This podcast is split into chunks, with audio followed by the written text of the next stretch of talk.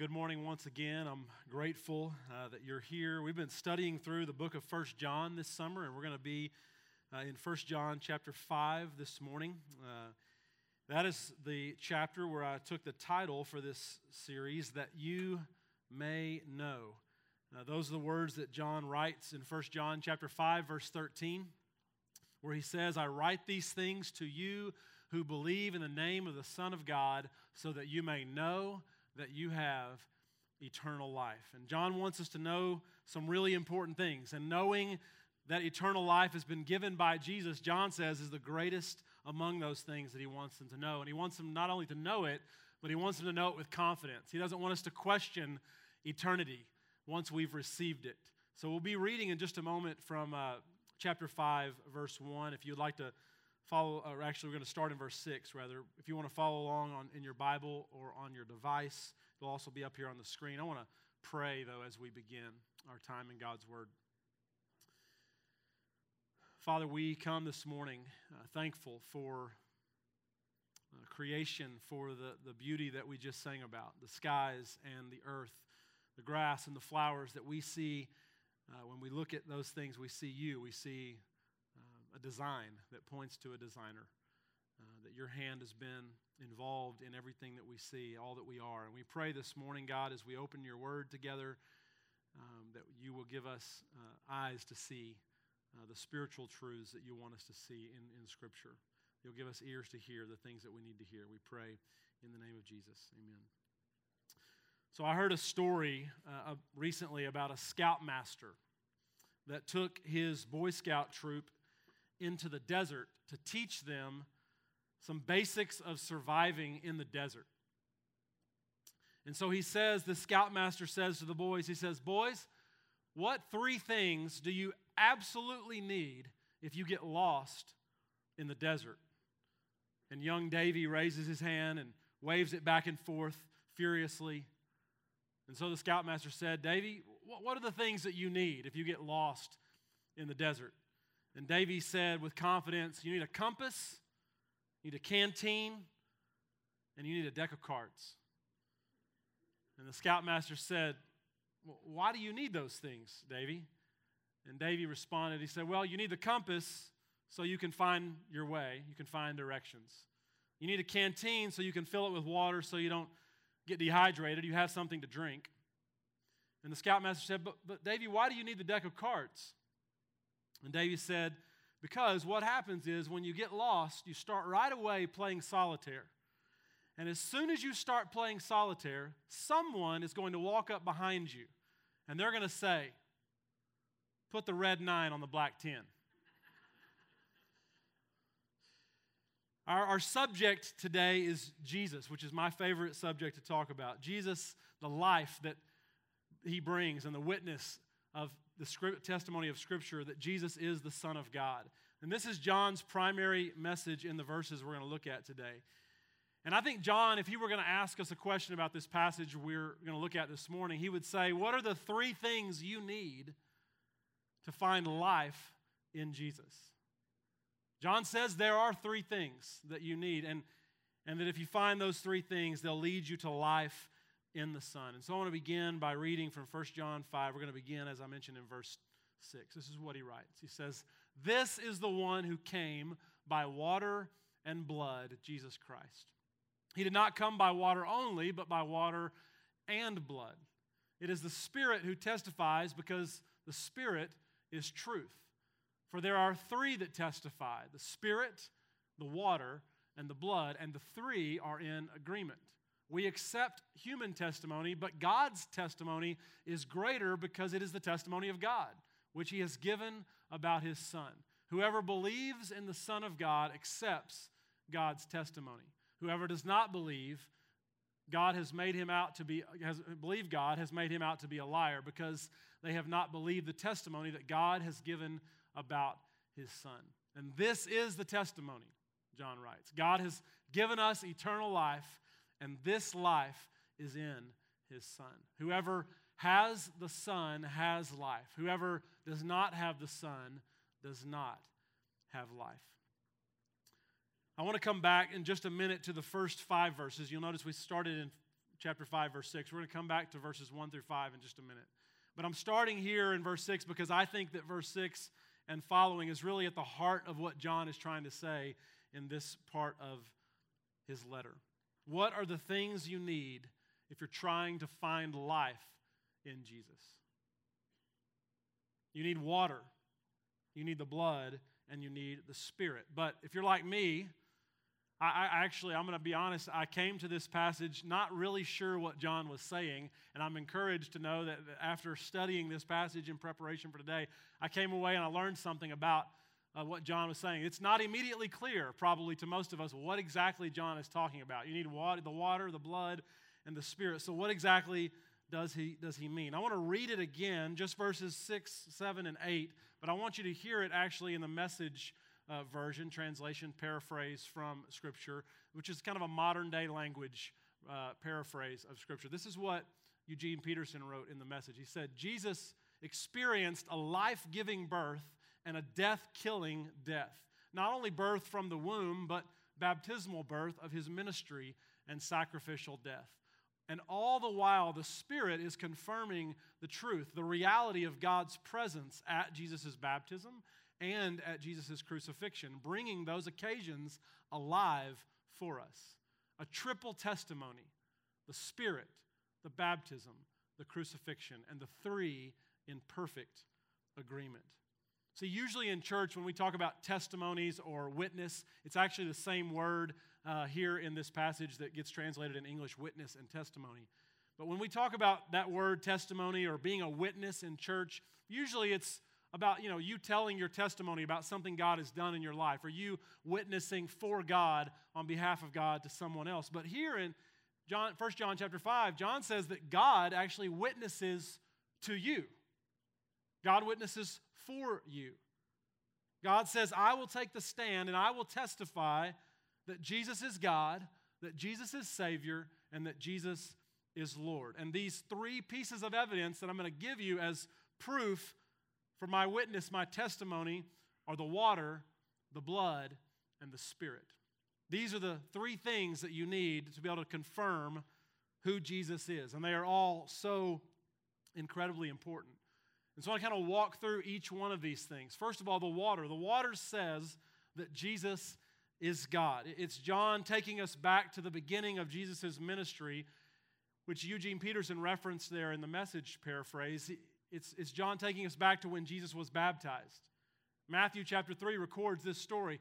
Many of you will remember, he says, As soon as Jesus was baptized, he went up out of the water, and at that moment, heaven was opened, and he saw the Spirit of God descending like a dove and resting on him. And a voice from heaven said, This is my Son, whom I love.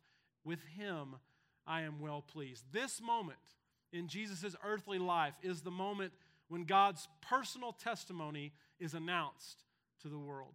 It's God affirming who Jesus is. And, notice that God doesn't affirm Jesus for Jesus' sake. Jesus knew who he was. God does this for us. We're the ones that need to know who this man is. And if I if I could travel back, I don't know if you've thought about this before, if I could, but if I could travel back to some places in history, this scene of Jesus' baptism for me would probably be in my top five places that I would, moments in history that I would love to travel back to. I think it would be absolutely incredible to see Jesus baptized, first of all, and then to see heaven part and this voice from heaven appear. Can you imagine it? Hearing God affirm that Jesus is the Son of God. This is my Son. With him I am well pleased. Listen to him. Life would never be the same if you were to hear those words. And one reason this baptism moment is so important is because here in 1 John 5, John's church is dealing with a form of heresy that you've maybe heard of before called Gnosticism. Gnosticism, kind of the, the surrounding, uh, the big idea about Gnosticism is that it says that God can't be a man, God can't be a human being. It was a popular form of false teaching that, that said that Jesus was only merely a man that it doesn't even really make sense, honestly, when you hear, when you think about their, their way of thinking about it. They, they believed Jesus did some things, Gnostics did, but they, they thought that, that he was merely a man on whom, like, a Christ spirit might have descended in this moment in the baptism. But then, before his crucifixion, that spirit was gone. And he died just like every other person. And the reason they believe that is because they didn't believe that not believe not only could not God not be a man, but they believed that God would never die on a cross. And so this is why this belief of Gnosticism would suggest that Jesus said, they, they would take Jesus' statement, My God, my God, why have you forsaken me on the cross, as their proof that he died like every other human being. God left him in that moment, and therefore he was not, he was not God. And John says, Oh no. God was a man, and God has given us three pieces of testimony as proof of this. And the first one is water. And it's God's affirmation in this baptism moment that Jesus is God's Son. And the second witness, the second testimony that John writes about is the blood or the crucifixion. What the blood says is that Jesus is Savior. So Jesus is God, water, Jesus is Savior, the blood. Back in chapter 1, 1 John chapter 1, John said that Jesus' blood purifies us from all sin. And now in chapter 5, John draws on that idea and says that his blood, his death on the cross, has been submitted as the second piece of evidence for, this, for his case. The proof that Jesus has done what he's done is in the blood. There's an old song. He paid a debt. He paid a debt he did not owe. I owed a debt I could not pay. I needed someone to wash my sins away. And now I sing a brand new song, Amazing Grace. Christ Jesus paid a debt that I could never pay. Part of what John is getting at is that prior to Jesus' life, the blood of goats and calves were what washed sins away, you know, removed sin from the people, allowed people to enter the presence of God. But Hebrews chapter 9 talks about the fact that Jesus didn't enter with the blood, the blood of calves and, and goats. Jesus entered by his own blood, Hebrews 9 says. And with his own blood, he secured our salvation. So that, that partly explains what John is talking about with the water and the blood. It also explains the practices that we have still to this day of baptism and of the Lord's Supper. Right? We are baptized, and what we are doing, there's a lot of things that are happening in baptism, but one of the things that we are doing is we are giving our public testimony that we believe that Jesus is the Son of God. That's what you you announced when you were baptized. You, you believe that Jesus is the Son of God. This is one of the reasons we ask the question before we baptize someone Do you believe that Jesus is the Son of God? And they say, I do. And then they get into the water and are baptized because this is part of what happens with our baptism is that we announce our testimony joins with Jesus' testimony, with God's testimony about Jesus, and says, We believe it too. And then also every week we take the bread and we take the cup and we do this every week to remember that what we're doing as we do those things is we are proclaiming that Jesus is Savior, that the blood of Christ has taken away our sins. So even in our even in these practices that we still incorporate into our faith and our life with Christ today, these are part of the reason that we do these things. Every week these practices remain as witnesses about who Jesus is. You're announcing Christ as Savior until he returns again. But there's, there's one more witness that John talks about, and that's the witness of the Holy Spirit. John says in verse 6 it is the Spirit who testifies because the Spirit is truth. And, and what the, so the, the water announces that Jesus is God's Son, the blood that Jesus is Savior, and what the Spirit announces is that Jesus is Lord. Jesus' life and his ministry and his time on earth were saturated with the Holy Spirit. At the very beginning of his ministry, Jesus is in one of the synagogues, and, and he, a scroll is handed to him. And Jesus opens the scroll, and it's, it's Isaiah, the Old Testament prophet. And this is what Jesus reads in that moment. He says, The Spirit of the Lord is on me because he has anointed me to proclaim good news to the poor. He has sent me to proclaim freedom for the prisoners and recovery of sight for the blind, to set the oppressed free, and to proclaim the year of the Lord's favor. God anointed Jesus with the Holy Spirit and with power. So think about this everything that Jesus did, that you, that you read about Jesus doing while he was on earth, was done in the power of the Holy Spirit. This is what Jesus' uh, disciples believed. They believed that Jesus could do what he did miracles and healing and casting out demons because he had been anointed by the Holy Spirit. It was the evidence, it was the witness, it was the testimony that Jesus was Lord over every other power and principality in the world. That there was no power greater than Christ, he had authority over all of it. This is why he was able to do the things that he was able to do. And the Holy Spirit, I think, actually still works this way. I want you to think about your own heart and the way that the Spirit works in your own heart. Romans 8 16 says that the Spirit Himself testifies with our spirit that we are God's children. What does that mean?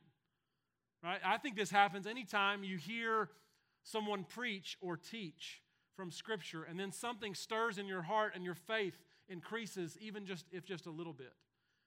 Right? What's happening in that moment is that God is giving witness through the power of the Holy Spirit that Jesus is who God says he is. Right? What's happening in those moments is not the eloquence of the speaker or anything that they might say. It's that the Spirit, your Spirit, is bearing witness to the truth of Christ. So you, you recognize that, you feel that, you, start, you, you feel some sort of stirring or acknowledgement that that's true. That, that there's, some truth in that that I need to hear, right? And so your heart changes, your faith increases. And, and that happens because the Spirit is truth. The Spirit is sealing God's case that Jesus is God, that Jesus is Savior, and that Jesus is Lord. And another place in Scripture, in 1 Corinthians chapter 12, Paul says that we can't even say Jesus is Lord without the Spirit's help. Right? He says, Therefore, I want you to know that no one who is speaking by the Spirit of God says Jesus be cursed, and no one can say Jesus is Lord except by the Holy Spirit. Water and blood and spirit. These are the three witnesses, and they are all in agreement that Jesus is God, Jesus is Savior, and that Jesus is Lord. And so the thing I want to shift to is what happens if we if we receive these three witnesses as the evidence that Jesus is who we believe that he is, then what how does that apply to our lives? What happens when we receive this testimony as true? John tells us in the beginning of chapter 5 and so we're going to look back in verse 1. This is what he writes. He says, Everyone who believes that Jesus is the Christ is born of God. And everyone who loves the Father loves the child, Christ, as well. This is how we know that we love the children of God by loving God and carrying out his commands. In fact, this is love for God, to keep his commands. And his commands are not burdensome, burdensome, burdensome. For everyone born of God overcomes the world. This is the victory that has overcome the world, even our faith. Who is it that overcomes the world? Only the one who believes that Jesus is the Son of God. When we receive God's testimony, John is saying, of water and of blood and of spirit, we, and we place our trust in Christ, what happens is that we're born of God. We become God's children. God becomes our Father. And because God is our Father, John says in verse 4, we are able to overcome the world. Maybe another way to say that is we are overcomers. Jesus was victorious over the greatest enemy, death, which means if he's victorious over the greatest enemy, death, then he's also victorious over every other enemy that might stand in his way. And because we are God's children, follow this really quickly. This is really important. Because we are God's children, because we've been born of God, all of God's victories get passed on to us as his children. This is what it means to overcome the world. That nothing that you or I experience can kill us, even if it kills us. What it means to overcome the world is that in Christ, nothing that you or I experience can kill us, even if it actually does kill us. Even if we die as a result of something that happens to us, in Christ, we aren't dying. We're going to live forever. Because Christ was victorious over the greatest enemy death. Jesus said in John 16 33, Jesus said something in the Gospel of John. This, this John in 1 John is the same guy. And I think here in chapter 5 of 1 John, he's referencing something he wrote in his Gospel. In John 16, he wrote, he records Jesus saying, I have told you these things so that in me you may have peace. In this world you will have trouble, but take heart. I have overcome the world, Jesus says. And if you think about it, this is the way that it happens in human parent child relationships. Children possess some things simply because they are the parent they are the children of their parents.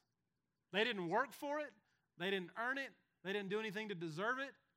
They simply have it because they have the status as the child of that parent, right? There are things children have, like food in the pantry. We just keep it simple. They did nothing for, like, they just get that access to all of that because they are the children of the parents who purchased the food to put it in the pantry. Right? And let me go, this is the way it works in human relationships. And John says it works the same way in our relationship with God. All of God's blessings, all of God's benefits, all the victories that are attributed to God belong to the children because you are a part of the family. If you remember the story of the prodigal son in, in Luke 15, this, I think, is what the father was communicating to the oldest son. You remember the line he says in Luke 15? He says, My son, you are always with me, and everything I have is yours. This oldest son was upset because he didn't get access to the same kind of party that the younger son got. And the father goes, Everything I've had has always been yours. You're only questioning that now because I'm throwing a party for your younger brother who forgot that everything I had was his. Everything I have is yours. This, I, I, want us to hear as clearly as possible this morning. This is what it means to be God's child. Everything God has is yours. The older son didn't understand this because he didn't have eyes to see it. But there were certain rights, certain privileges that were given to him through no, no effort of his own, simply because he was the son of the right person. Right? Paul actually talks a lot about this. And I, I think it's so important, and I want to run through several places where Paul talks about this. So just hang with me for a couple more minutes. One of the places, let's just look at these verses. One of the places in Galatians chapter 2, Paul says, I have been crucified with Christ, and I no longer live, but Christ lives in me. So, what is he saying? When Jesus died, we died with him, okay? When Christ was buried, we were buried with him. When Christ was resurrected, we were resurrected with him. All the things that are ascribed to God, to Christ, you also receive as a part of the family. Romans 6, chapter, uh, chapter 6, verse 4 says, When we were therefore buried with him through baptism into death, in order that, just as Christ was raised from the dead through the glory of the Father, we too may live a new life.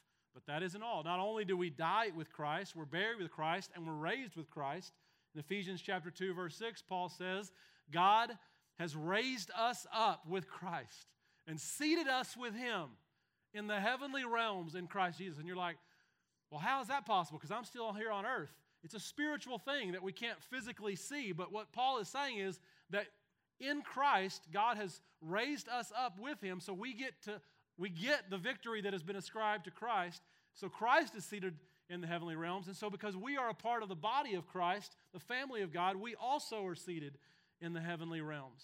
We have been raised and seated with Christ. And then Paul continues in Colossians 3 4 when, that when Christ returns, we'll share in his glory. He says, When Christ, who is our life, appears, then you also will appear with him in glory. What are these verses describing? What are they saying? They're saying that in Christ, you have a new spiritual position that you receive simply because you're a part of the right family. They're describing what happens when you become a child of God. You receive all the benefits of being a part of the family just because you're a part of the family. I mean, I, I, I don't know, I, I think it's pretty cool. I think it's pretty unbelievable that we did nothing to earn that, but we get all the benefit from it. You are an overcomer. That's the first thing that happens when we receive this testimony of water and blood and spirit as truth. And the second thing that John said is really important. The second thing that happens when we receive this testimony as true of water and blood and spirit is that following Jesus, will be a delight and not a duty. Because following Jesus is intended to be a delight and not a duty. John says God's commands are not a burden. Following God, God is, is intended to be a delight and not a duty. And what you and I know is that churches around the world are full of people that are there not because they want to be there, not because they're glad to be there, but because they think that they have to be there. And I want you to hear me this morning, church, with all the love in my heart that I can muster. Following God out of duty means that we still haven't allowed the witness of God, the testimony of water and blood and spirit, to change our hearts. People who follow God out of duty or obligation are still on the journey of grasping all that God is trying to communicate about Jesus. And I think once we do grasp that, receive that, God's love takes over. It's no longer about law, it's no longer about, about rules. It isn't a burden to obey God's commands. When you have a good father, it's not a burden to follow in the footsteps of that father. And once we allow this testimony of water and blood and spirit to settle into our hearts, what happens is that we trust fully in God as Father. We'll trust fully in, in the fact that no matter what happens to us in this life, that God has given us eternal life. And in addition to that, you won't, you'll want to be in worship. Not because you have to be here, but because you'll want to be where your soul can be nourished. You'll want to be where the body of Christ is as often as possible because you recognize something happens in that space that doesn't happen in other spaces where I put myself on a weekly basis. Our relationship with God. Man, if there's anything I, you could, you, hear, you only hear one thing, hear this. Our relationship with God was never, ever, ever meant to be about rules and regulations. No one, no person, no human being has a real, meaningful relationship with anyone that is based on rules and regulations.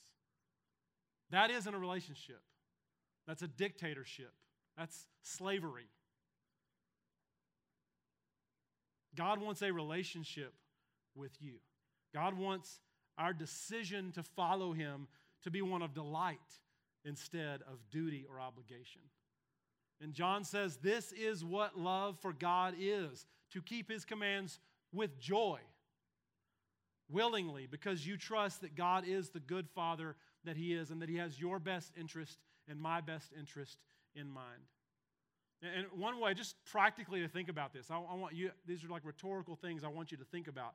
I think one way to do some honest evaluation about your relationship with God in how you view, is, is in how you view things like the Bible how you view things, how you view God Himself, and how you view God's commands. If you just take those three examples the Bible, God, and God's commands here are a couple questions just to kind of let run around in your own mind. Do you believe, do you view the Bible as a, as a rule book with an impossible list of expectations that you must follow? Or do you read it as a love story that, that is designed to reveal God to you? How do you view the Bible? God? How, how do you view God? Do you, do you see God as a master to be obeyed or a father who is madly in love with you as his child? God's commands. Do you see God's commands as overwhelming and burdensome? Or do you see God's commands as if they're given with your best interest in mind? To guide you in the right path, to help you live the life that God imagines for you, to help you to live life to the full, the life that Jesus came to bring us. God has given us eternal life, and his name is Jesus.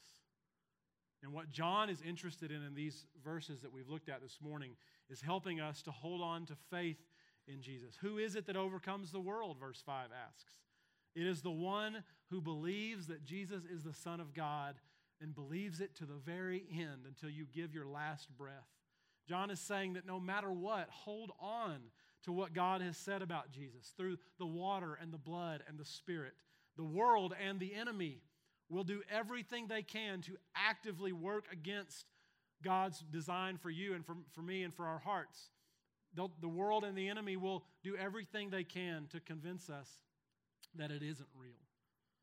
And our role is to hold on to faith because John says faith is the thing that will help us overcome. I want you to hear these words, imagine these words this morning like a, like a courtroom where God has been put on trial. And God, in this, these verses, 1 John chapter 5, verses 1 through 12, God has taken the witness stand. And on the witness stand, God has given testimony. And his testimony is water and blood and spirit. And he says these things are the proof that Jesus is God, that Jesus is Savior, and that Jesus is Lord. And I don't know about you, but as we sit out in the courtroom watching this trial unfold, I today am entrusting, I'm choosing to entrust my eternity to the truthfulness of the testimony of God. God has said, I am your witness. And I believe it with all my heart and my soul and my mind and my strength. The invitation for you and for me today is to believe it too. Human testimony is okay, John says, but God has actually given his testimony, and no testimony is better than that. Maybe today you believe it for the first time, maybe you believe it again. Maybe today you'd like to join Jesus in the water of baptism to announce, let your testimony be that you believe that Jesus is the Son of God. Or maybe you just need to recommit today to trust in these three witnesses, these three pieces of evidence water and blood and spirit. Let's pray. Father, we're grateful today uh, that, that God has taken, that you've taken the stand and that you have declared that Jesus is God, that Jesus is Savior, and that Jesus is Lord, and that you've given these, these three witnesses, these three pieces of evidence of, of water and blood and spirit as proof about what you say is true. We see the evidence of this truth in our lives because we've seen you work, we've seen you move, we've seen you stir in our hearts. I saw this past week at church camp the way that this truth is proven to be true. And if we have eyes to see it, God, I believe that we will all see it in little and big ways in the coming days this next week. God, will you give us the ability to believe it again today, to stake our eternity on this promise? Your testimony that Jesus is God, He is Savior, and He is Lord. And may this, this testimony change our lives. May we live into it today in new ways as we surrender our hearts to you again. We thank you for this good news that John has wrote about in this letter that's so old and yet so refreshing and new at the same time. We pray in the all powerful name of our brother Jesus who made us part of the family. And the church said, Amen. If you would stand with me this morning, we're going to have a time, another song. If you have any prayer needs, you certainly want to uh, invite you to share those. You can still text those in as well. Uh, and after this song, we'll, be, we'll close with a shepherd's prayer. Let's sing this together. I